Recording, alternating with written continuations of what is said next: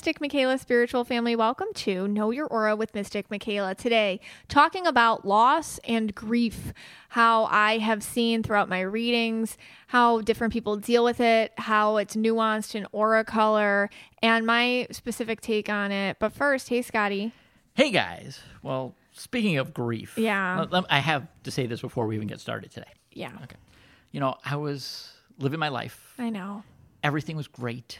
I was feeling good. Yeah. You know, You Drink- were high vibe. high vibing. I Yeah. was drinking my green juice. Yes, you started drinking green Yeah. juice. Yeah, my spiritual awakening was in full swing. you're juicing, you're vibing. I'm juicing. I got my angel numbers book. I'm reading that. Number Yeah. 41 was big for me. Yeah. You know, me and Phoebe are kind of you guys are making amends. we're making amends. It's weird. Yeah. of- we have discussion groups, and one of the moderators, Shenya, pulled 41, number 41 from your angel numbers book. Yeah. And it fit perfectly the fight me and Phoebe have been having. I know. And now I understand her. I think she actually told her to pull it. it's super weird. It's super weird. So Yeah. like I'm all into this. I'm, I'm doing great. yeah.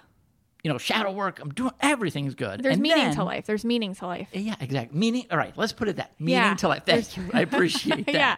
That is what I was getting at. And then a bunch of greens. No, seriously, a bunch of greens decide that they are going to show us images from the James Webb Space Telescope. Right. Okay? You know, they come out with these images. They're everywhere. You can't escape them. They're everywhere. You know, here I was. I was seriously. I was drinking my coffee. Yeah. At like seven o'clock at night, like I always do. People ask how I can do that, but I can, and still fall asleep at eleven.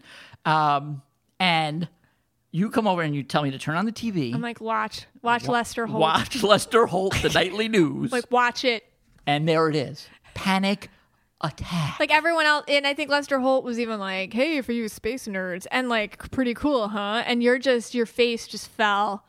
You, because on episode 115, Scott went more into this. He's horrifically, he can't go to planetariums. He, it's too much that he doesn't understand, and it makes him question his purpose here. yeah. I, I, Just a big existential crisis. I mean, after I, my mouth is still open.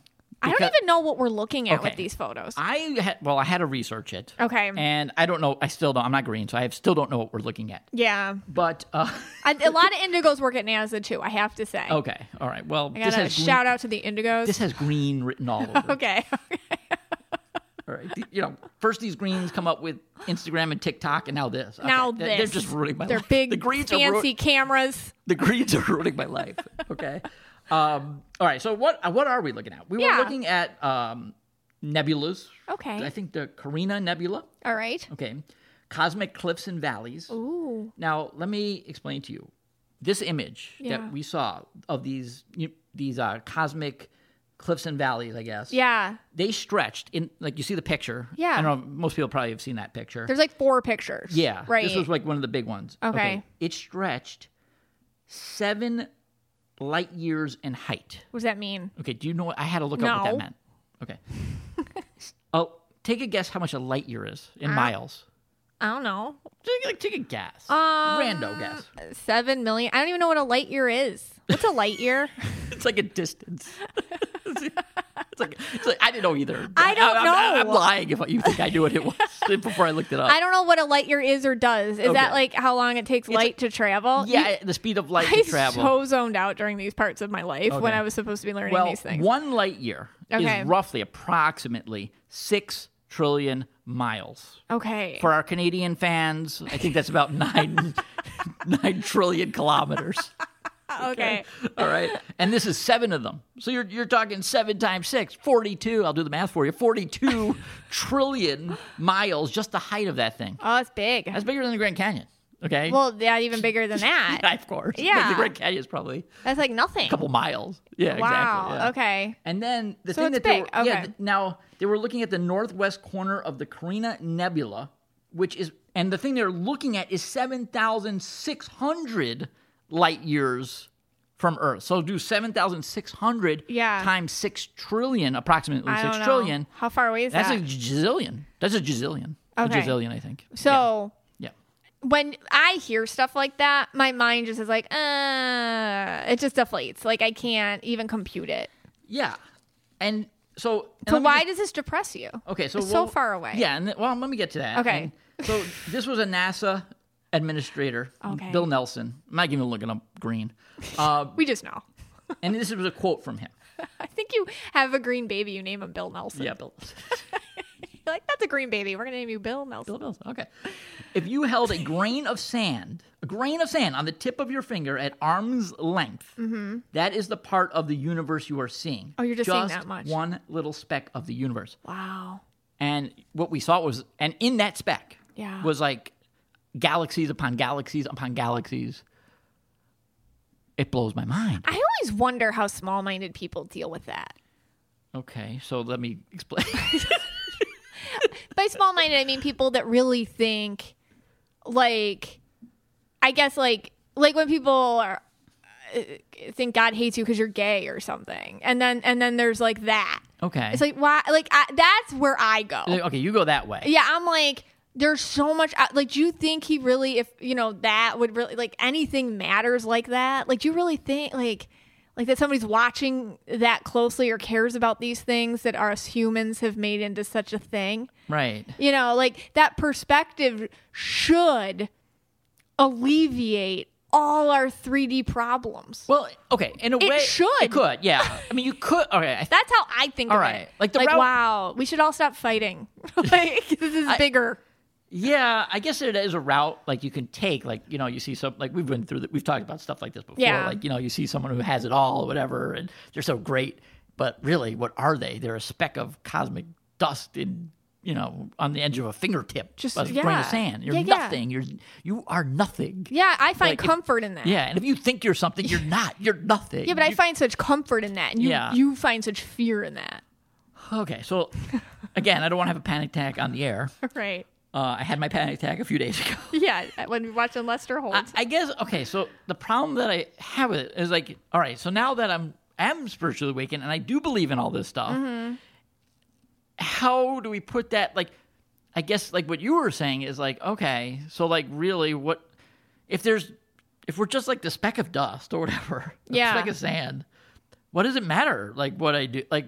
Like the universe actually would care. My spirit guide. Why do my spirit guides even care? I'm just this dust. Uh, You're speck. having an existential crisis. It's insane. I can't handle it.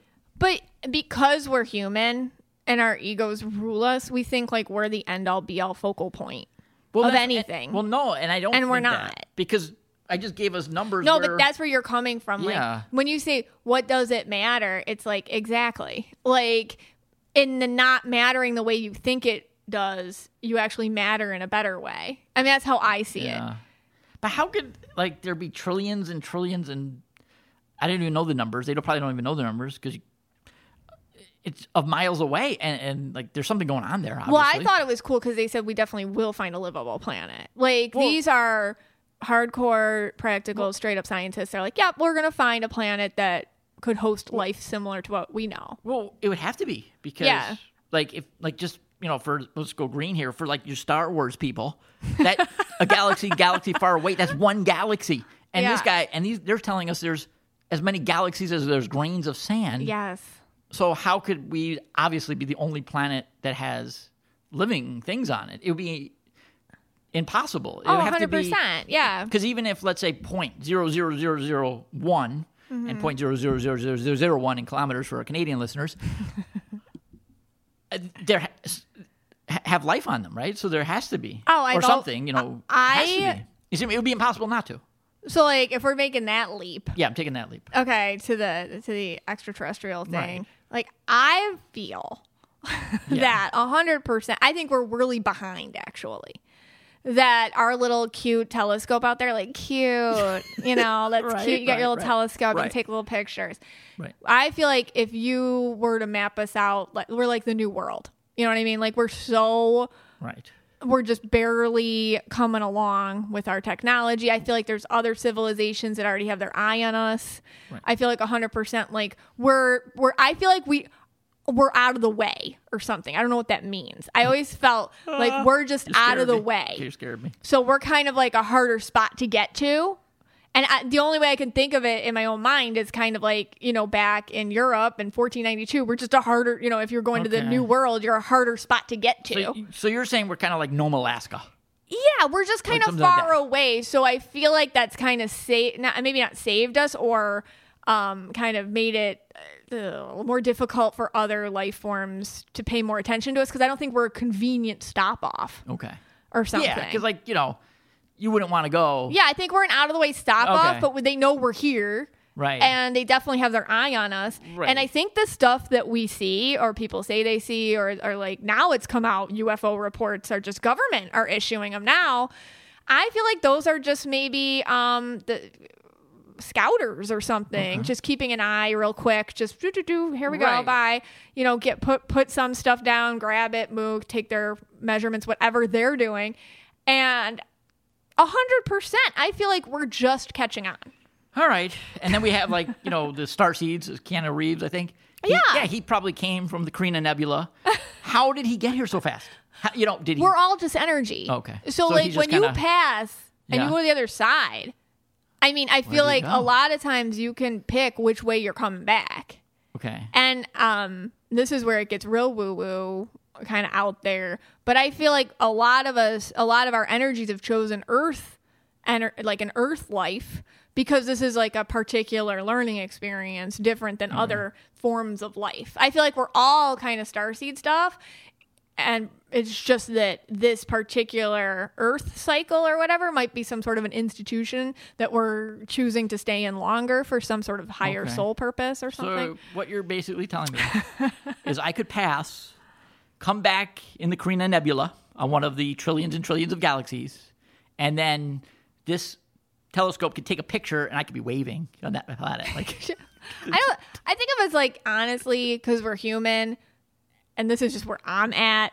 oh my gosh. We've because we have these brains that are biological and limited in a lot of ways. We've said, okay, you know, what's high vibe, what's low vibe, what's good, what's evil, what's God, what's devil, like what's all like these these duplicities we have all over. It's just our way of tr- interpreting. You're losing. Look, I- you look totally disinterested. No, like, I- this no, it's not- energy around us. No, it's not that? I'm depressed. it's not depressing. It's awesome. Mm. It's like liberating. You know what? It's like go do stuff. well, who and I'm gonna- look, cares? And I'm going to tell you that that's exactly right because look, for the past week, my decision making is way off, and I'm, I'll wait to the end of the show to tell you why. Because like, it just doesn't matter anymore when there's all these trillions and right. gazillions of galaxies. But so right, other let- people are really excited about those photos. Over Right. here, it's just like existential crisis. yeah, big depression. All right, so again, all right, so let's move on. We have a couple of ads. When we come back, we're going to talk about uh, how different celebrities have dealt with loss and grief. Now, a word from our sponsor, BetterHelp. You've just heard Scott. He's having a lot of anxiety and stress. I mean, you think about all the times your mind runs away with you when you get upset or, or stressed, and and uh, you know, there's ways that you need to take care of your mind. If you think about it, how well would you take care of your car if you had to keep the same one your entire life? Well, that's how our brains work. So, BetterHelp online therapy is a great way to support your healthy brain. I personally have worked with better my BetterHelp counselor for a while now. She is absolutely always there for me, um, responds quickly, and I do the phone conferencing, so I don't have to see anybody. I can just talk on the phone, and she can talk on the phone with me, and it just gives me clarity and it centers me. BetterHelp is online therapy. It offers video, phone, even live chat only therapy, which some people like that sessions. So you don't have to see anyone on camera if you don't want to. It's much more affordable than in-person therapy and you can be matched with a therapist in under 48 hours. It's very quick and the, the app is very responsive.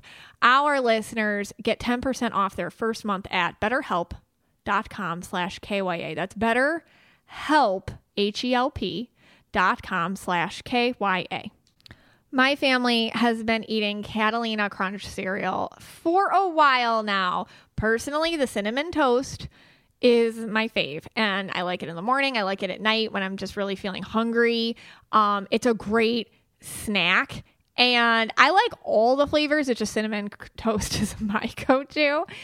Um, there's variety packs too, so you can give a few or all of them a try. And my kids eat it too. My husband eats it. We all eat it. I like how crunchy it is. I love that you can add in yogurt or fruit or whatever you want. It just satisfies that craving with that crunch, but without any added sugar. It's low carb, it's high protein, zero sugar. I feel really full for a long time after I eat it. It's made with clean ingredients. There's nothing artificial in Catalina Crunch cereal. You can taste for yourself why over 10,000 customers, including me, rate Catalina Crunch five stars. They've got eight crave worthy flavors to choose from the cinnamon toast, my fave, dark chocolate which I love when I'm really having a chocolate moment. Chocolate, peanut butter, chocolate banana, honey graham, fruity, maple, waffle, and mint chocolate. Every flavor is delicious on its own, but you can mix them together for some truly mouthwatering combos. Kids like to do, my kids like to do that. Every flavor is delicious on its own, but try just mixing them together like that and, and see what you think. Not sure which flavor to try first? We'll grab a variety pack and try them all at once, but don't be surprised if you fall in love with all of them. So, see why Catalina Crunch is the fastest growing cereal brand in America. Just go to catalinacrunch.com slash KYA for 15% off your first order plus free shipping. That's Catalina crunch.com slash KYA. Not sure which flavor to start with? Well, try a variety pack and check out their delicious cookies and snack mixes while you're at it. Again, that's catalinacrunch.com slash KYA for 15% off your first order plus free shipping. Hey, Scotty. Hey guys, look, I, I mean, I just want to say, look, if you didn't get enough likes on your Instagram post today, and I know there's someone listening that didn't get enough likes, they wanted more just know that there's trillions of miles to the Carina Nebula. I have a feeling the kids are going to be hearing this a lot. They are. And they're gonna be Bree. like- "Yeah, Bree's at that age, you know, she really cares. Like, Yeah. and she even told me, like, Aw. she's, you know, she, like, we were in, uh, She's in middle school. Yeah, she's in middle school, and we were in, the, and we will get to the segment in a second. And we were in the uh, grocery store the other day, and she was really happy. And I said, "Oh, why are you so happy?" And she said, "Oh, because my preppy video on TikTok did real well." Yeah. and you know whatever. I don't know what that means. I got like a few hundred likes or whatever. And then like other times i was like well why are you depressed? And then she won't tell you. And then later on she'll be like well my prep video Isn't didn't get them awful? much and that's horrible. I know. and especially with there being trillions and zillions of miles but all right. I know. all right so we picked out a few celebrities. We picked out 3 Mm-hmm. uh, lizzo luke bryan and cameron boyce and we're, we're going to talk about their stories in aura color and their stories of grief and loss. So we'll start with Lizzo. Okay. And I'll give a little. I did a little research. I'll, I'll give the background, and of course, you're going to do the. Lizzo, resident Lizzo historian Scott. Yes, I'm a actually historian of Lizzo. She was born in 1988 in Detroit. Her name was Melissa Jefferson. Okay, there you uh, go. Very good. Yeah, I didn't know that. I didn't know what her name was. Yeah. it was just Lizzo. You like baby Lizzo? Who knew it? Yeah, we had a baby, right? We had that, right? yeah. And, and believe it or not, she was a cla- uh, trained in the flute. She's a classic. Uh, what do you call that? A flutist? Flautist? Flautist? Flutist? Something like that. Doesn't matter because, like you said, the university. She does play the flute sometimes Yeah. in her concerts. I've seen this. Okay. So um, she grew up in Detroit. She moved at the age of 10 to the city of Houston. And at age 20, 21, depending on the site you go to, I think it's 21, but I've seen a couple of pa- uh, sites that said 20 as well. Her father died. And she dropped out of college. Yeah. And this was kind of, I guess, a turning point in her life. Um, she, and this comes actually, I'm going to give this from her. In, she had an Instagram post. So this this is coming from her Instagram post uh, in 2009. So 2000 or about 2009. 2009 was the year my dad died. The year I had to live in my car and cried myself to sleep on Thanksgiving. Again, the post didn't come out in 2009. It was about 2000. Yes, I yes. apologize. Her dad died in 2009. Um, yeah. And she's talking about that. Correct. Yeah. Uh, she said in the in the post, no hope, no plan, nothing. Yeah. And then it goes on to say in 2019, 10 year, a decade later, she had a number one song, uh, number one album, and she wrote to her mama that you know I can buy you a house now. so sweet. which was sweet. It was really sweet actually. Yeah. And uh, so I thought that was really sweet. Got brought out the blue in me. Right. Um, and all right, so let's let's talk about this in aura color and how the, these colors handled it. Yeah, I'm gonna talk about this, um, and you know, next after this more specifically. But like, I have a picture of Lizzo at that time, Okay. and Lizzo's always very purple. She got a little blue, but she's always very, very purple. And I'm looking at her picture right from 2009 uh, when all this went down, and her purple. Like, if I saw this at the time, I'd be like, "Oh, that's okay," you know, like simmer down, purple, um, because purples with that shade, when I see it, it's you just don't know what's happening. It's like a boiling, ready to burst pot, like a steamer, pressure cooker. And because she's purple, it probably could have gone either way. Um, and it looks like what happened is she decided to just throw herself in her art and give herself over a hundred percent, even in ways that were uncomfortable. I'm gonna live in my car. I'm gonna be really sad. I'm gonna cry. I'm gonna do this, but I'm also going to take the shots, and I'm going to. sh I think she that's when she put a lot into her career, and she just like did things and just went for it and took charge and. And it's interesting how she took that purple because purples, when they're grieving, have a tendency to want to make themselves feel better by hurting themselves. It's just the way that she did it might have been more like, uh, you know, all the uncomfortable things she had to do to put herself out there. Like, how uncomfortable is that to go? Uh, you know, I'm gonna form this band. I'm gonna I'm gonna talk to this person. I'm gonna stick my neck out 4,000 times and get it chopped off 3,999 times because rejection and all that stuff that maybe she wouldn't have dealt with before felt okay because she was already hurting. And I think if you're purple, you might understand that a little bit. I get it. Okay. You know, when something's, you just have that pain in you so hard, you're going to feed it. You got to feed it. You got to feed it sometimes with more pain. But the pain that she fed it with helped her career. Now, I think she still deals with a lot of probably purple side effects. You know, um, that's why she. But it's a it's a double edged sword because she writes such beautiful music that gets us. I mean, her lyrics. So so anyway, so All right, so in the 2009 photo, it's all purple. oh yeah, it's t- Just it- total purple. But I'll tell you, yes, and no, we- no secondary color. it's so it's like I it's just I'm like scared about you, purple. Scared like, about are you- you, about you, okay? Like, Okay. if I somebody, I'm like, like you kind of want to handle her with kid gloves, like that. okay.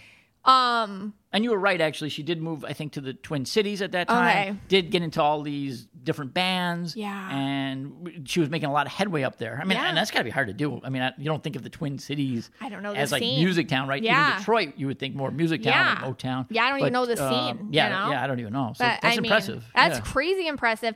Now, because she actually I just watched her on the Today Show, and you did too. Yes. for the morning concert series. She's still purple. She's always very purple to me, but it's mute. It's like less. I mean, she- is she still just one color? No, she's got blue in there. Okay. Too. But she's always just like a lot of purple. And then but it's not as like the shade isn't as like bright or in in your face or what. It still is, but it feels Listen, I think Lizzo walks the line with her um with that. And it's just something that we like and she puts it in her music. That's why you get such a feeling when you listen to her music cuz she puts herself in that. And sometimes artists that do that, you're like, "Man, I feel that." Okay. Do you often, and just going back to the 2009 photo, do you often see someone that is total purple? if I no was other color? doing a reading, like Yeah. if I saw this picture of her, let's say it's somebody's niece or something, I'd be like, oh no, she needs help. I'd be like, reach out. What's going on? Something's happening here, like ASAP. so I ha- I do see people like this, and I and spirit gives me such an like I want to mother them or I worry about them or you know they same- need assistance. But that same purple that was like, whoa, you need help here, also was the catap- with catapult. that it, that's that's why it's it's complicated because that could have gone either Either way. way, right. Like sometimes I'll see people like that. It's like who are they talking to? Like, but I'll tell you this with her dad. Oh, because I took a picture of her dad, Okay. and her dad is so red. He's red blue, Okay. like you, and her dad's energy is so strong that I feel like he was guiding her and his memory like she could never hurt herself because she wouldn't do that to dad's memory if that makes mm, sense Yeah, that makes sense. because she's she, she and and purples can channel really well. So she probably like really channeled dad. She's like i can't make that choice in a bad bad way because dad mm, daddy wouldn't have appreciated that. Yeah. or i'm not doing that because that would negate all his years of hard work raising me right or whatever. So i feel like that his energy and his goodness and just his love for her stayed with her and guided her energy towards towards things that benefited her even though they were probably super uncomfortable and, and Yeah. still tough And that's, that's interesting because the red blues always talk to me. Oh, And, you know, the red blue dads always talk i to me. know And it's weird because Lizzo is not someone I would usually, because usually I, I do the background for this Mm-hmm. and pick out the celebrities that we're going to do and then run them by you to make sure it works. And Lizzo's not one that I would usually pick. That's like like one of the first. I mean, no no not- no, no, offense to her. It's not. You're not running around town listening to your Lizzo tunes. right. It's just not you. But that one it's really, okay. It really spoke to me. Really? Yeah, Oh my god, her dad is such a yeah. great look. See, this is his picture. Oh gosh. Okay. Yeah. Isn't he sweet? You could just tell he's a good dad. Yeah. And, and she and yeah. All right. All right, so that's All right. Lizzo. Yeah. I'm gonna move on here. All All right. right. All right. Excellent. All right. So next one we we have is Luke Bryan. Yeah. Country singer. Uh, he's also a judge on American Idol. Okay. So I'm also a Luke Bryan historian as Oh, well. excellent. I had no idea. Yes, he grew up in rural Georgia, in a, on a farm. He was a farmer. Um, and he now this guy's had a lot of tragedy. Hmm. There's a lot of tragedy here.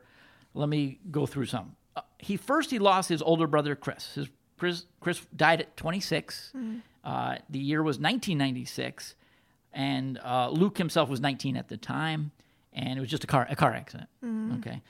Uh, he then went through uh, other tragedy. His sister Kelly died in 2007. She was 39 at the time. They don't know the cause. She just natural died. cause.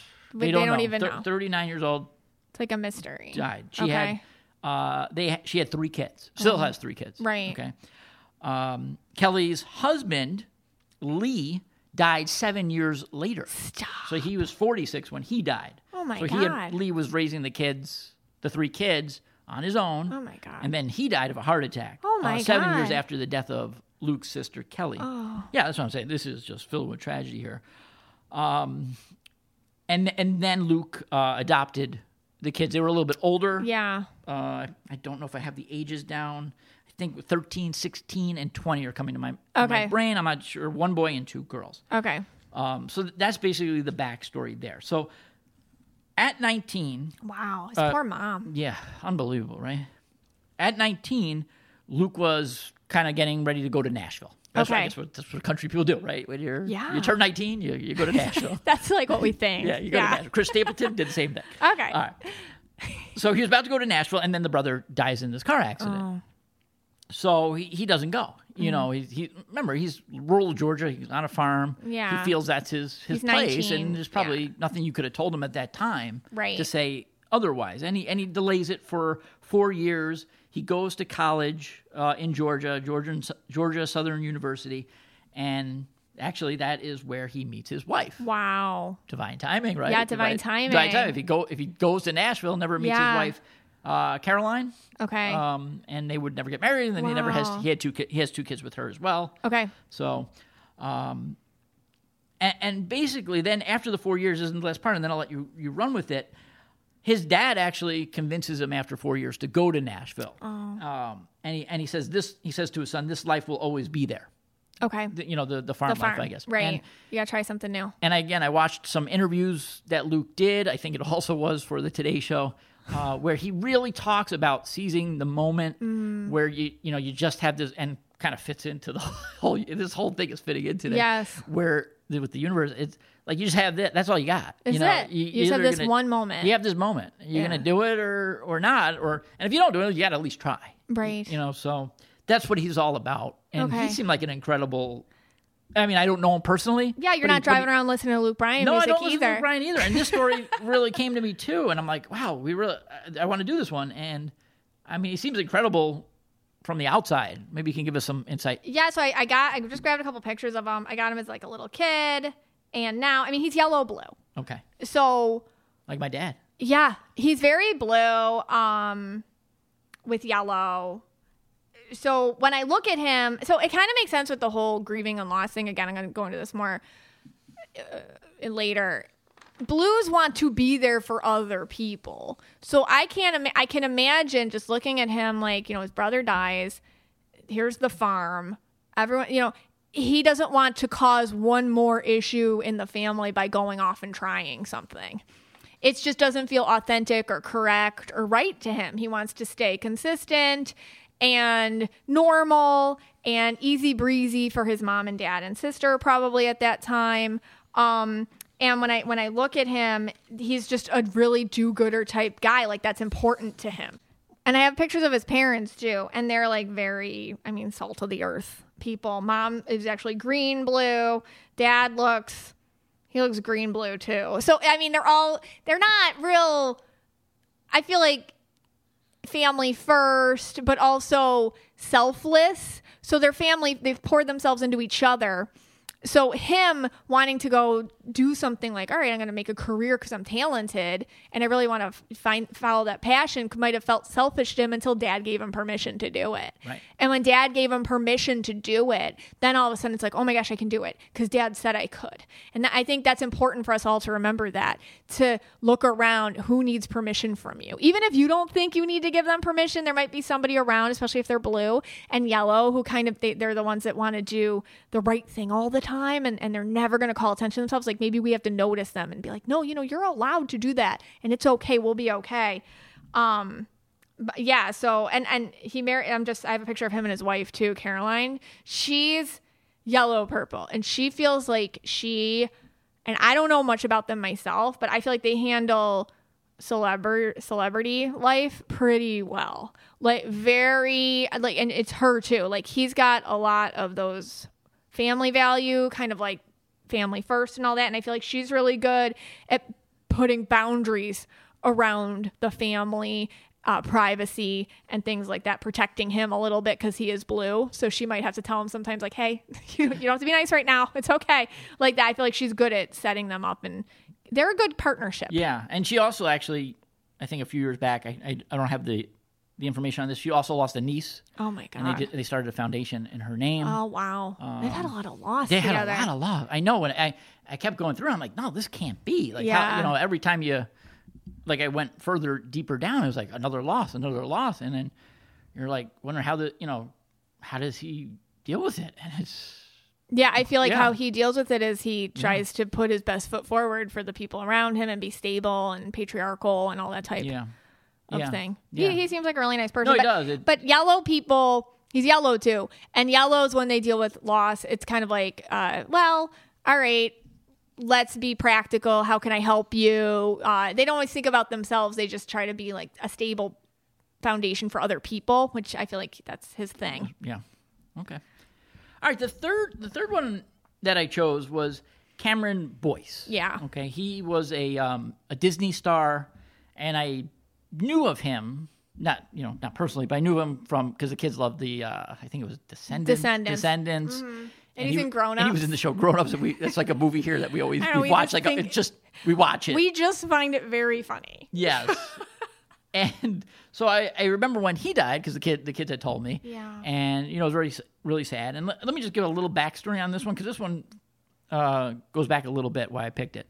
And you know at the time I'm like, all right, you know maybe I should reach out. You know without you knowing, I said maybe I should just reach out to the family. See, you know you're a medium. Maybe they would need help in this time of grief, whatever. And I was writing uh, an email, I think, to the the foundation at the time. And Abby, I think she was probably around three or four years old. I'm just writing it, doing my thing. She's doing her thing, and all of a sudden she just shouts out, "Cameron!" out of nowhere, just out of nowhere. Yeah, it freaked you out. And I got freaked out. I never actually sent the email because I got so freaked. Yeah. I got so freaked out.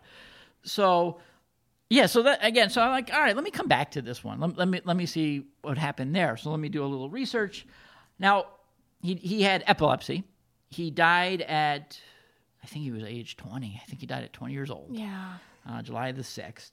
And he had this ongoing mental con- condition. I don't know when he was diagnosed, but he had he had it for a while. They, you know, knew of it.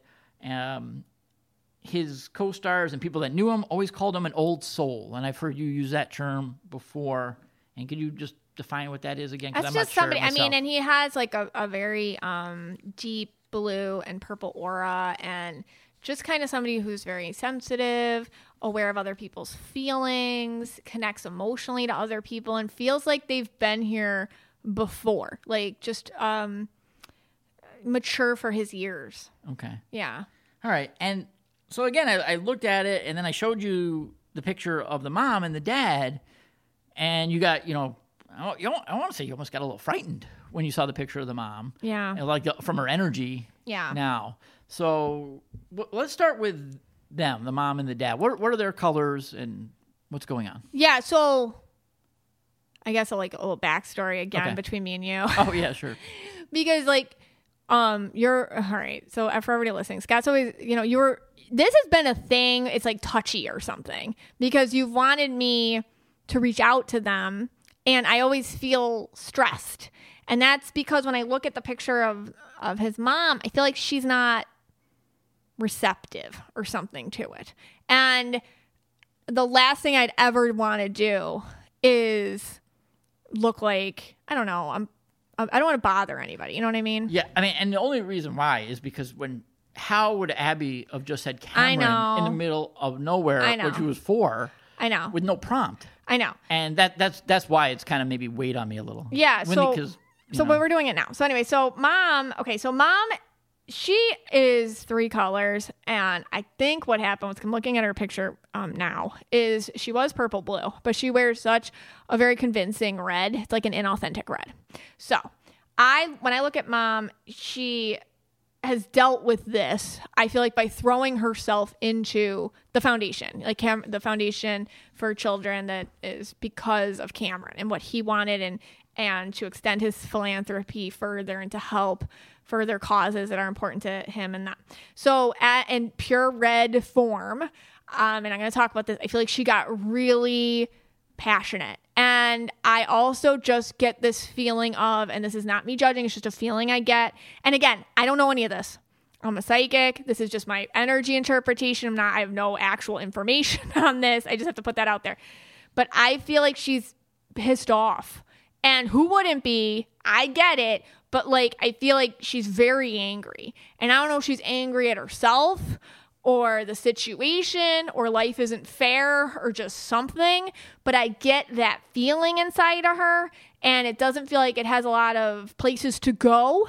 So that's why I don't, you know, I've always been like hesitant to kind of DM or reach out because like I don't want you to do it to me. But like I feel this kind of feeling that it's keeping her from maybe just fully embracing that energy from Cameron on the other side because he's so strong and he's such a and I feel like like his organization and everything that they're going through and everything that they're building for him is so him and so what he would have wanted. So it's beautiful ways to connect. I just wish I just have this feeling like if I was going to talk to her one on one, I'd say, "What is that blockage inside of you?"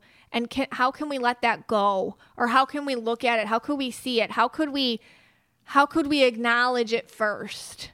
And then think about how we can move it to the side a little bit and let something else in. And sometimes when you're sad and you're grieving, it's hard to let something else in because, man, when you lose a kid, and I don't know this from experience, knock on wood, I just know this from reading people who've lost, it is a free fall and you never hit the ground. And it is something that I feel like she's absolutely terrified of. And I, there's zero judgment. How you deal with that is how you deal with that. I just have this want to reach into her and heal it or just make her see it. And so yeah. It's it's a lot. Every time I look at her, I get very emotional because I feel like it's somebody that needs to hear some things but also doesn't want to because they're scared of the feelings that would come after which I get, and I get that. So it's it's just it's a lot, and he's just such a sweet energy on the other side, and he's okay. I get that from him, and I get that he would he loves that his memory is being used to help people, and that his friends are supportive and all those things. How how they carry his cause, because that would have been the most important thing to him. Yeah, and no, I mean these people are speaking today because I, I mean I feel it over here. So Yeah. I just uh, just a quote that his uh, sister said about him, and and then we'll go to, to the break. Um, we'll just go right to the break from that. He was perfect. He always said that if you have a voice, you have the privilege of using that voice for change, and he did not take that idea lightly. Oh man, he understood his responsibility as someone so many kids would look up to. Cameron always went out of his way to be giving and kind. Wow. It's summer. And if you have kids, you know what? That summer's long. it's a real it's a real long time. But you know what happens when we get a little passports package? Oh my gosh. I'm telling you, hours, hours my kids spend playing together like it's out of some sort of beautiful storybook where children always get along. They'll sit there and play so kindly with one another with these wonderful interactive toys and games and learning situations that are out of this world, out of the box interesting. Little Passports. Little Passports offers globally inspired, award winning kits filled with hands on activities, games, and stories. I mean, they do them all, all designed to spark curiosity and imagination among young adventurers and scientists. And I have a seven and a 13 year old, and they're both equally interested in each other's stuff and beyond. Each month, Little Passports will send a kit packed with play based activities, interactive crafts, puzzles, games, and stories to help kids have fun while they learn about the world around them. Whether building a solar powered robot, we did it, creating a Spanish mosaic, mosaic, or playing with animal friends in the Serengeti, kids ages 3 to 10 and beyond, because I have a 13 year old, will love learning with Little Passports. Each kit contains activities that are perfect for their age and match to their interests, and they're so cute the way they come to you. And Little Passports makes the perfect gift for parents and grandparents, aunts and uncles, godparents, and educators. Seriously, if you're wanting to send kids gifts and you don't know what they're into, they're into Little Passports. Choose from month to month, six month, or 12 month subscriptions, whichever is right for you, and you can stop anytime. Share the world with your little explorers with little passports. There's always something new to discover. So, for listeners of the show, Little Passports is offering new customers 50% off your first month of any subscription when you go to littlepassports.com slash aura and use promo code aura at checkout. That's 50% off your first month of any subscription when you go to littlepassports.com slash aura and use aura checkout. That's littlepassports.com slash aura and aura at checkout. Hey, Scotty, we are talking about wild grain. Okay, wild grain has basically been the only ray of hope in my life the past week. I've been eating the croissants nonstop, the sourdough bread, everything. I just eat it all. It's the only thing that makes me feel better. okay, and I'm being honest.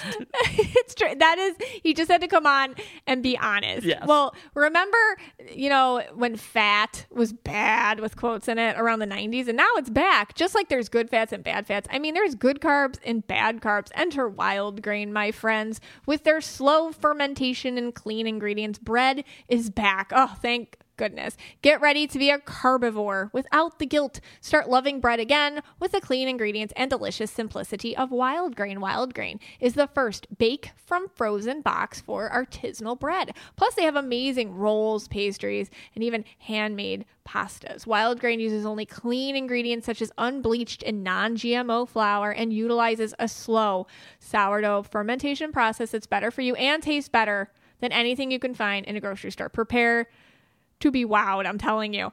Plus, for every new member, Wild Grain donates six meals to the Greater Boston Food Bank. They've donated over 120,000 meals so far. Here's how it works sign up and choose which type of box you want to receive and how often. Then Wild Grain delivers for free a box of breads, pastas, and pastries with easy to follow instructions. Every item bakes from frozen in 25 minutes or less. Traveling? Freezer already stocked? No problem. It's easy to reschedule, skip, or cancel. Hungry already? For a limited time, you can get $30 off the first box, plus free croissants in every box when you go to wildgrain.com slash KYA to start your subscription. You heard me free croissants in every box and $30 off your first box when you go to wildgrain.com slash KYA. That's wildgrain.com slash KYA, or you can use promo code KYA at checkout. What is loss? What is grief? They really do go hand in hand. And yes, it's a part of life, and it's a part of life that we all have to deal with in some way or other eventually. And many of you probably already have in a lot of different ways. There's just no right or wrong way to deal with it. So I wanted to focus on what loss is, what grief is, and how different aura colors deal with it. In readings, loss to me feels like a chunk got bitten out of you. And you can't ever fill it and you don't want to. But you have to learn how to live with that big old chunk missing from you. And nobody else sees it. but you feel it all the time. There's just this big piece missing from you. And you go out, and you go to the grocery store, you go run your errands, or you go see people, and you know you look okay, but you're not. And you don't want to show them that you're not, so you plaster on the smile. It's exhausting. And when you have loss, going back to who you were, it's both like what you want and also what feels most empty to you. So I think a lot of times with loss, it's coming to terms with the fact that you're not just mourning what you lost, you're mourning the version of you that went with that. And accepting that takes time. So I feel like that's part of grief in the grieving process.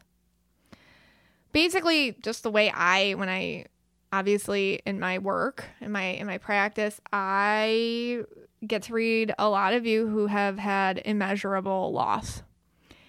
And it's not just the loss, it's the need now to reinvent yourself. And that's a lot. so, therefore, a lot of times after these losses, you end up shedding many things that used to, you thought, be corely important to you friends, jobs, living situations, hobbies. Sometimes your personality even feels like it changes. And and people will notice it eventually and they either accept it and they stay or they don't. They have to kind of move on. There are different types of losses. Um, what I've noticed is you can't quantify pain. And I'll explain that more in a second. There really isn't anyone who can measure your pain or someone else's pain. So losing, I mean, just losing a pet, for example, people will try to minimize it. Oh, well, you know, he was a dog, he had a good life, you know, whatever. Or it's it's a dog. There is no pain hierarchy. That's what I've noticed with people. And something someone finds painful that you or others might find laughable, it doesn't help. So just like what I've learned in doing readings is you have to take your judgment out of people's pain and, uh, and out of people's conceptualization of what loss is. You just have to because you can't measure it. You can't say yours is worse than his and his is worse than hers. I mean, you really can't. If somebody's really suffering and they really feel loss, that's it is what it is. I mean, that's that's real for them. That's that's their reality. What I've noticed in life is that people will measure you and your loss by what they themselves have gone through. We all do it. I try not to. Okay. Like I'm making a conscious awareness. I'm sure a lot of you try not to too. Um, but I mean, I feel this so strongly in my readings because I know that it's an ego thing to do something like that. We'll take our pain and measure it against others. So if somebody's going through something that's similar to what we've been through or worse, we can tend to have more sympathy. And if it's less than what we've been through or we're, you know, we can feel very dismissive of it. And that's not all of us. I would just say that's kind of how the world is. And it's hard. But since most of you listening are probably highly sensitive people and empath types and empath auras, you're not doing this, but I know you understand what I'm saying. Unfortunately, and fortunately, I suppose, there are some losses everyone just collectively agrees because society says so um, some losses that are b- bigger than others. And because of this, you'll get more readily available, widely given sympathy. I mean, this is even in, you know, when you get a job, like, oh, who died? Okay, well, this is the amount of time you get off based on who died. Like, we'll decide what loss is for you. So, a loss of a close friend, a death of a partner, spouse, death of maybe a classmate or a coworker, somebody that you really love has a serious illness, you've had a breakup, death of a family member. I mean, these things people tend to get easier. And then there's obviously other losses that have huge feelings of grief and and upend people's lives, but they don't always get the the sympathy and the support, like leaving your home, maybe you got kicked out of your house or something like that, and you're young, illness, loss of health. I think many of you might understand, oh, you have this diagnosis and people people they don't they're not in it like you are. So you're not getting the constant sympathy or understanding or support if you're chronically ill or if chronic pain issues or something like that. Death of a pet, change of job, move to a new home. Um sometimes even like leaving school, like being in a transition period or all of a sudden you have a loss of a physical ability or a loss of a limb or a loss of financial security, you were fired or you went bankrupt, someone swindled you out of lots of money. I mean, these things cause horrible feelings of loss and really kind of that same feeling of living life with a big chunk ripped out of you. Where, yeah, you look okay to other people, but you're not the same person inside, and you know that. It's like going around and no one can see you. No one can see you, and it's so isolating. And then to top it all off, if the reason why you're feeling this way is something people decide not to understand, that's even worse. There's also sudden versus predictable loss. So, you know, sudden losses are sudden. All of a sudden, you're in this horrific accident, or all of a sudden, somebody passes away instantly. There's no way to prepare for these things.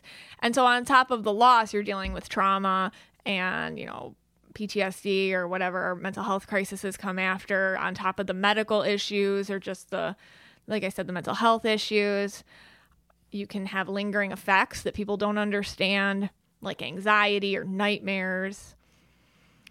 And then there's predictable losses. This is something where you know someone's perhaps going to pass. So you have this time to prepare for it or or you know like okay in 3 months you will not have a job anymore. You have this time to prepare for it or you know you're getting evicted in 90 days okay i have this time to but it's the anticipation of that happening which can cause you a lot of feeling of grief and loss and then when it actually happens so that's a twofold thing i guess what i noticed is is people in an attempt to try to make you feel better when you're going through something they try to minimize it well at least you you know oh your dad's terminally ill well at least you at least you had time for closure. It's like, okay, but you know, it doesn't like there's no world where this is you can make this better, put a little sprinkles and on this, okay? Like it's like I said, you can't quantify pain. So trying to find silver linings when people do that for you, it can make you even feel more empty and isolated and pushed away from people and separated because it's like, oh yeah, I guess I'm not supposed to be like 10% as sad as I am or something. All right. How long does grief last? You know, honestly, when I do readings, I mean, and this this gets me. I'll tell you because like I say, I'm just a person. And I'm just the vessel. And I'm an empathic, intuitive person. So I, I when I do a reading for you, I walk into your reality. And grief I don't think grief goes away just speaking on I guess it's more just speaking on like what I've experienced in all my readings. I don't I don't feel like grief goes away. I feel like grief is something you learn to live with. I feel like grief becomes a companion. You learn how to live with that big chunk taken out of you because you reinvent yourself and you move your life around enough that it accommodates for it. Because at the end of the day, that when that chunk is taken out of you, that's still the that's that's still you. I mean, that happened to you and it's something that's part of you. You can't you can't erase that with a big old eraser. Like so when I read people, especially people who've had very profound, profound losses, it's always there. And it just takes the right photo to show up or just a moment or random and it comes back fresh as day one. And I just see people really learning to to deal with it and learning to live around it, live around it. But you can't rush it, especially in the beginning, because you have to learn how to be able to cope with it as a part of your life now. I call it energy equity. I mean, we put energy in everything. Like anything you care about, you've put yourself into. Anytime you love somebody, it changes you corely. It changes your core energy. You put energy equity into a relationship. It's part of you now. It's part of your soul because you made that connection together.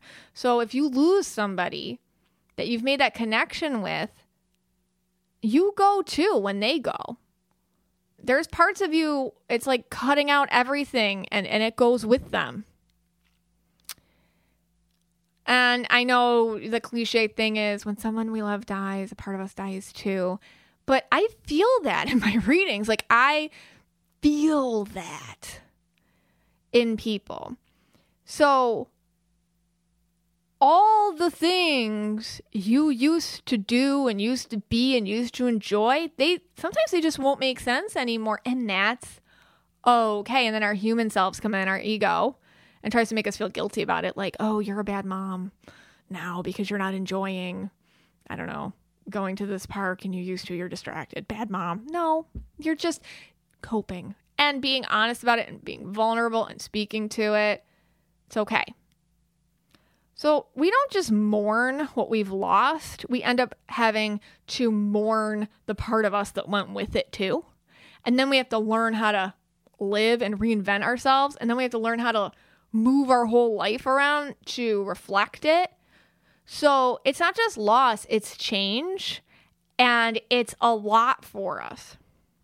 And I see different aura colors dealing with it differently. Now, because I'm doing aura color stuff, you know, you might relate to something that maybe isn't your aura color. That's okay. Because a lot of these things do tend to, I mean, sometimes your programming and how you were raised can have a lot to do with it too. But this is my general list. So you can kind of see yourself maybe in it. Because I try to pick out the nuances, like the real nitty gritty stuff that I see different aura colors doing when they're dealing with loss. And again, this could be loss of someone you love, or a pet that you love. This could be loss of job, identity, money, home situation, relationship. I mean, you name it. So just think of like profound loss.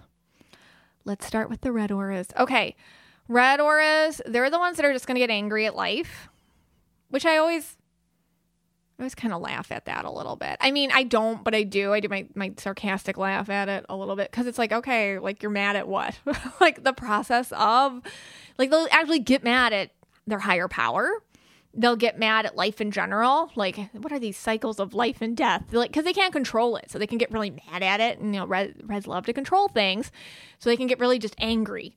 Or, or they get really into, well, that's not fair how come she died and he didn't? She was a good person and this guy isn't. Like they'll make false equivalencies. Um, they'll try to bargain afterwards in their mind. They can get a real chip on their shoulder about it and they get really angry.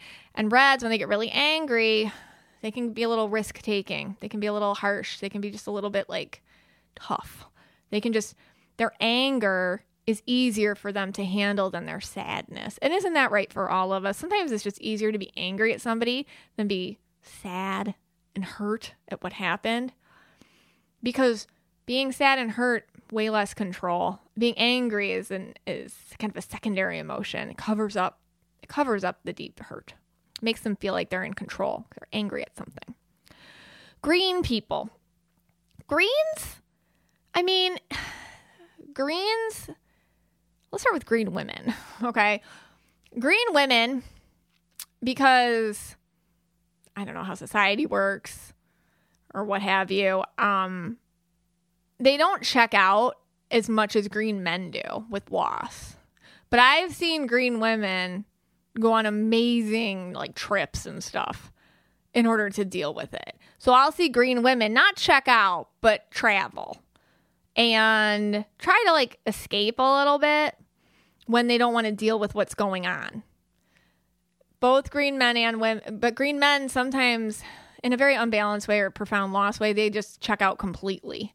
Like they're not answering the phone, they're not calling friends, and they're not doing it in a way like maybe other aura colors do it, where they're like, listen, I'm sorry, I've been a bad friend. I just can't deal right now. They're not doing it that way. They're just like ceasing to exist or something. so they just don't even connect at all. They, they can seem a little robotic. It's more green guy thing. Green women are going to kind of be like, hmm, all right, I need to go refresh, reset.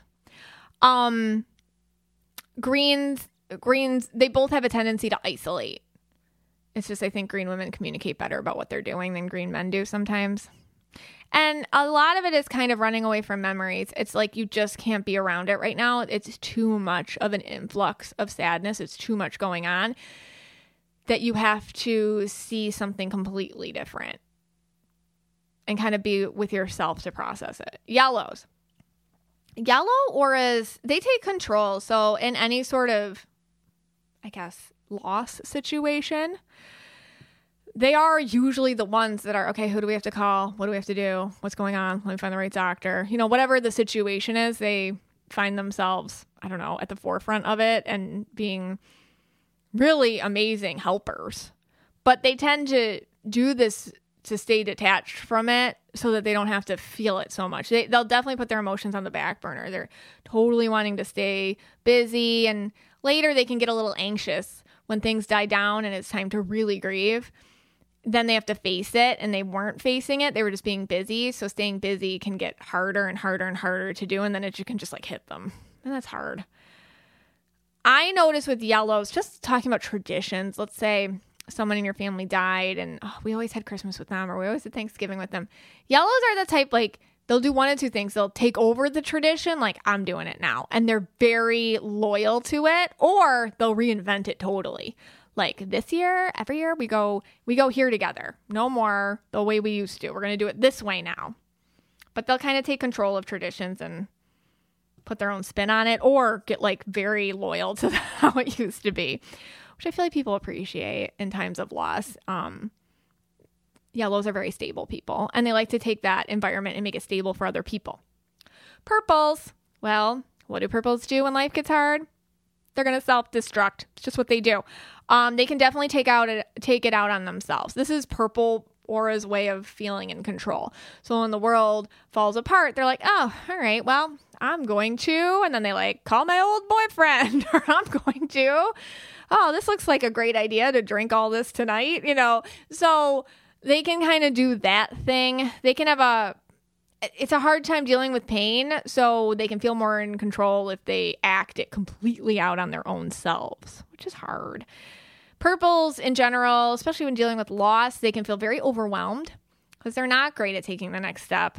They're great at bombing things up and and definitely trying new stuff, but they're not always good at organizing the aftermath. So they can have a hard time concentrating. They can feel like they're going crazy purples when they're dealing with a lot of loss. They're like, I think I'm losing it. But I have a theory. I have a theory. If you can express that you think you're losing it or you think you're going crazy, you're actually in great shape because that means that you have an awareness that something's going on and then you can take steps to to help yourself out, you know, contact somebody or whatever. And so if you're feeling that way, my theory is you're in good shape. Just go find the support cuz you're okay. I've been like that. So Indigos. Indigos obviously isolate. They're a little bit better than the green isolation, the green guy isolation, in that they might even tell you, like, listen, I because they feel bad. And they're like, I'm not isolate. It's not anything you're doing. It's what it's just what I need right now. They can feel very disassociated or numb. I get so many indigos being like, Am I a bad person? Because this is somebody I I love. Like my spouse died. I loved him. Why am I so numb? Why do I feel like I'm floating in a bubble? Why am I not? Why do I feel like my head is in a cloud and my body's just walking? What is wrong with me?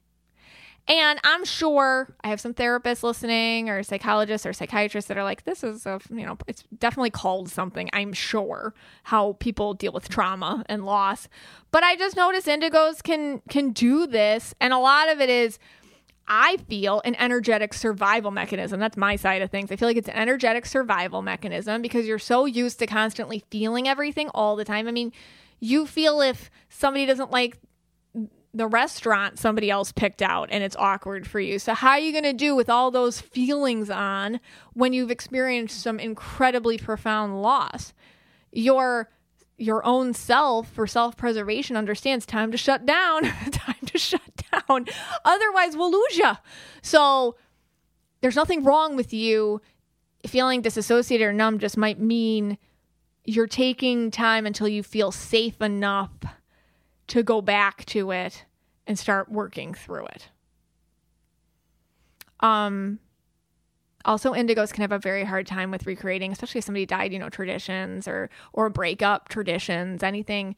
They, they they need to do their own thing. They need and oh and indigos can feel very very exhausted and tired when they're sad.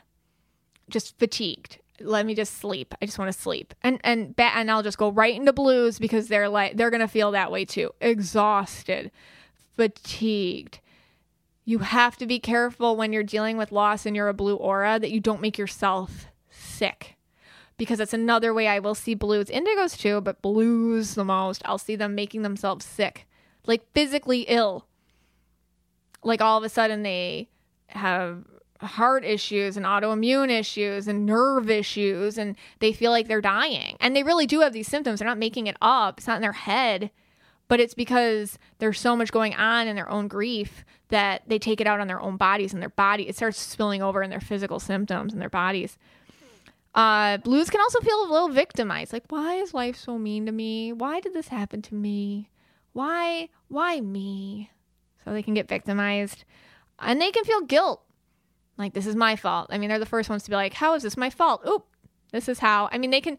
Blues are amazing. Out of all of the colors, blues are pretty good at figuring out how this was their fault. It could be the most obscure, like it's what is that, six degrees of separation or something like a six degrees to how is this the blue aura person's fault.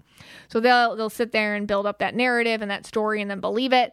And also, blue auras I notice can feel very scared, very nervous, very scared, very insecure in this world after a loss for a very long time. Turquoises. Turquoises, uh, uh, you know, kind of back to the indigo thing, I, turquoises can get disassociated too when dealing with profound loss, um, just numb and disassociated. I feel like that's a turquoise thing too. Maybe less aware of it. Where an indigo will tell me like I feel a disasso- I feel numb, and I like a turquoise might just be disassociated and be numb and not have the words to oh like think that that's not normal for them or something because turquoises have a hard time having a baseline for how they feel ever. And they can feel kind of ignored especially in a family if something happened and everybody else is dealing with their stuff. I feel like the indigo i'm sorry the turquoise aura can feel very you know second fiddle or people aren't paying attention to me or how i'm doing. And they might not be. They might not be. Um and turquoises tend to just kind of, I don't know, cave in, dip, disappear in themselves. Here's a story. Um, you know, I have a, you know, I have a turquoise daughter and March 2020 when the stay-at-home orders were issued, Abby was 4 and you know, was in preschool, loved her preschool, like really, just beautiful YMC. I used to send her there and it was just like a lovely pre- great place. Oh. Anyways, you know, to break it to her, like, you can't, you know, I don't think you're, at that time, we weren't sure, but it was like, listen, you're probably not going back. And a couple days passed. And then, like, I want to say, like, a week into the stay at home orders, Abby decided she was a cat. Okay. It's my turquoise kid. And, she, and she wore a leotard. I mean, she put together a cat outfit just from stuff around the house. And it was pretty good cat outfit. Um, and day one, okay, you're a cat. Haha. All right. I mean, she's crawling, she's meowing, she's not speaking. Day two, same thing. Now she's signaling that she'll only eat, uh, you know, forks. She wants to drink out of a bowl. Uh, she's trying to signal she wants me to put on the floor. I'm like, no. Like, that's where I drew the line.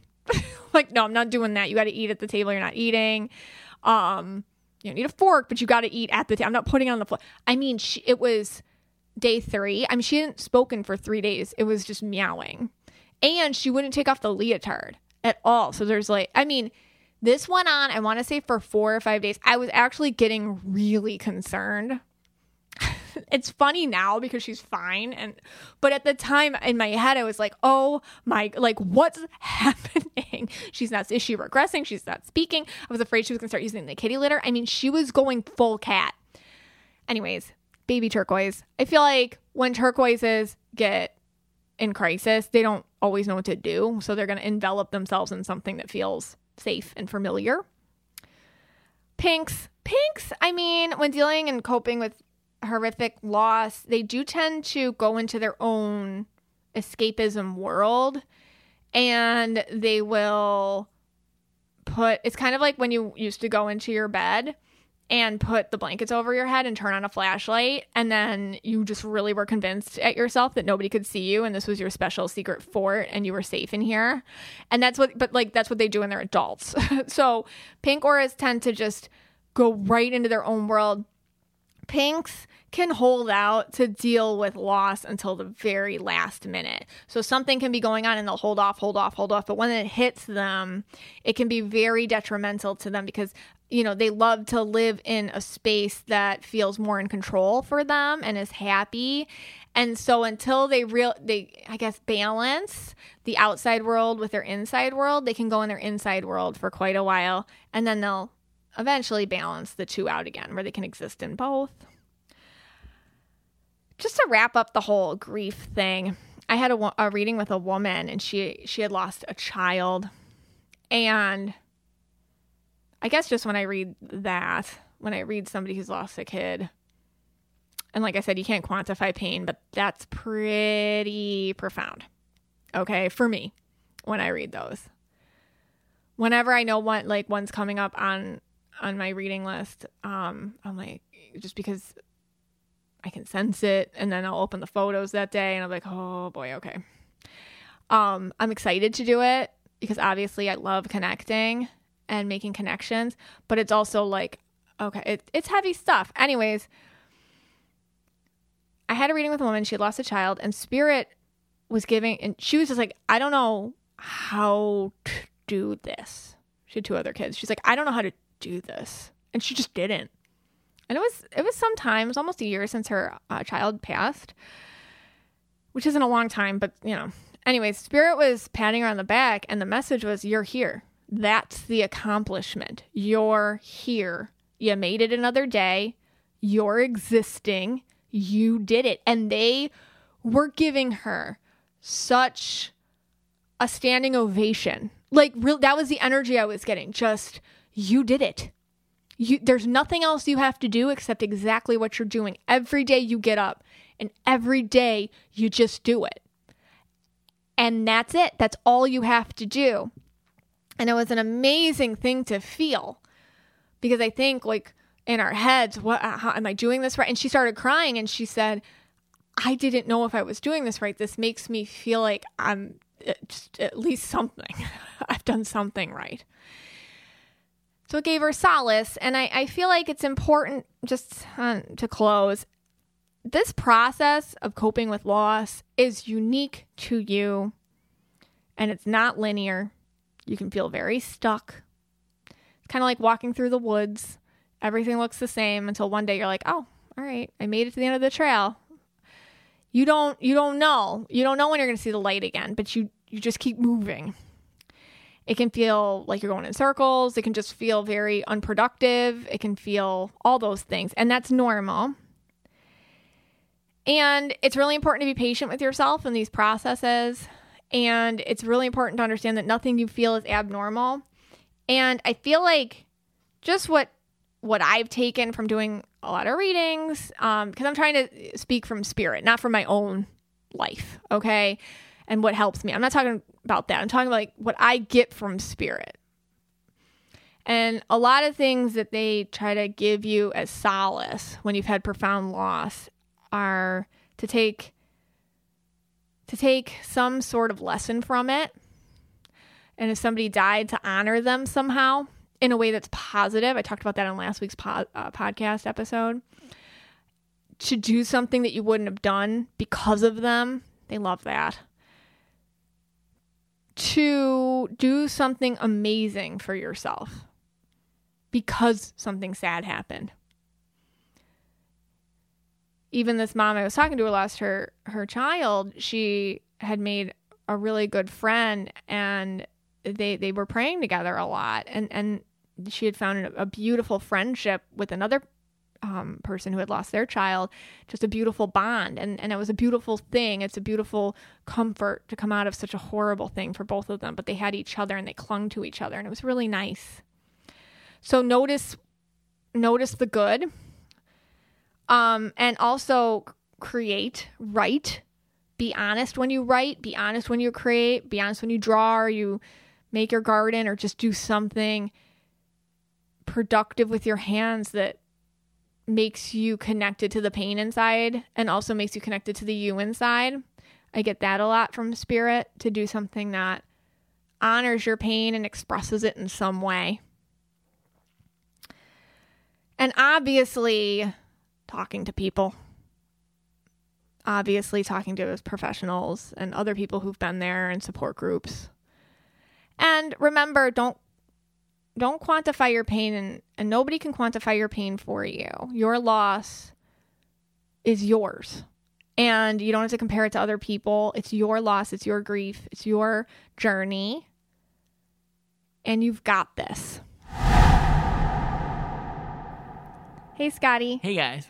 So, Mystic Michaela Spiritual Family, I'm going to be reaching out to you. I want to hear your stories, your stories of surviving grief and loss and your personal accounts of how it's changed you and how it's changed your life. And I'll put a post up on the Facebook group. And if you want to share, I always find these stories inspiring. And I feel like other people really get a boost and a feeling of, I guess, solidarity or comfort from them. Yeah, and I also actually I do want to add a shout out to the Tuesday night with Elizabeth discussion group. They're the ones that came up with the idea for the episode. They were really interested in this topic, and I told them we'll make it happen. I love that. So, Scott, we discussed at the beginning of the podcast that the NASA photos and your existential crisis and all that occurred. I mean, how have you been dealing? Tell us, tell us about that. Yeah, I, I mean, it's making me just make decisions that I normally wouldn't make. Hmm, what kind Okay, of so- decisions? Well, this morning, all we had to do was get Norman betting at PetSmart. Norman's our guinea pig. He's our guinea pig. That's all we needed was just betting Right. for Norman. You know, that's we ran out of it. yeah. So you had a couple readings you had to do, Mm-hmm. and I decided that I was going to take Abby with me. Our seven year old. Okay. Now, little did we know that it was a huge adoption day, Kitten Palooza. Kitten Palooza, in the middle of PetSmart. I don't know. Would they have ten? How many? Abby, we have Abby here. Say hi, Abby. Hi. How many kitties were at PetSmart? Like there were like five. Like five in one set in one enclosure. Okay. Yeah. Yeah, they, oh, they had tons of cats. They had dogs. They had everything. And then there was a cat or kitten that Abby fell in love with. and look, what happened? And what happened, Abby? Um. Well, I just really wanted it, and then you just signed the contract. How did you convince Daddy to take that kitten home? Because he is out of the four of us, he's the one that always says no to cats, and the rest of us are always saying yes to cats. How did you get a third cat out of Daddy? Because I'm his favorite. Wait, wait, what? What were you doing? what, what were you doing with the cat? Did you not put him down or? um. Well, I really saw him, and I got to hold him, Oh, and I just hold him, and he was like really sweet, and um, and then I just started to fall in love. oh my God! And he's the sweetest cat. And then you text me, Scott. You're like, "How do I get out of this?" I'm like, "You're crazy." I'm like, "You put yourself in this situation." I think it's a great idea to get a third cat. like you're asking the wrong person. Get it, get it. Yeah, and I- I'll be honest with you. You know, Abby, yes, it definitely is because of you. You know, and how special you are. Daddy has two favorites. Though. Yes. But I mean, honestly, what and this is pure truth. What went through my head at the time that because I did not want a third cat. There's Yeah. no, like I didn't want a second cat. I don't want a first cat. But it was like, okay, what does it matter? Oh my God. We're trillions and trillions of miles, a speck of dust in the universe. What does it matter if we have a third cat or Okay, not? this is great. You just opened up how we all can manipulate you now. I want to go. This is the 50th no, oh anniversary no. celebration at Walt Disney World. I want to go. And you said we couldn't go back for like five years, and now Well- can we go back this year? Well, that would violate violate my red aura. no, Scott. There's nebulas like four seven years. trillion light years away. It's you know why can't we go to Disney? What do you think, Abby? Disney? Yeah. Abby also said No, that. no, I want like a week in Disney and go to all like the parks. He'll never do it. Okay, she also said that if I do get this cat, and I'll then- just get a stroller and put myself in it. no, didn't you tell me if you get this cat, then you're not going to ask for anything else? Yeah. All right. But vacations I can ask for. okay. All right, I'll be putting Binks as our new kitty's name. We're officially crazy cat people. I couldn't be prouder of us um, for being crazy cat cat people. Um, thank you so much for hanging out with us today. This podcast is for you and about you, and we're so glad that you spent some time with us.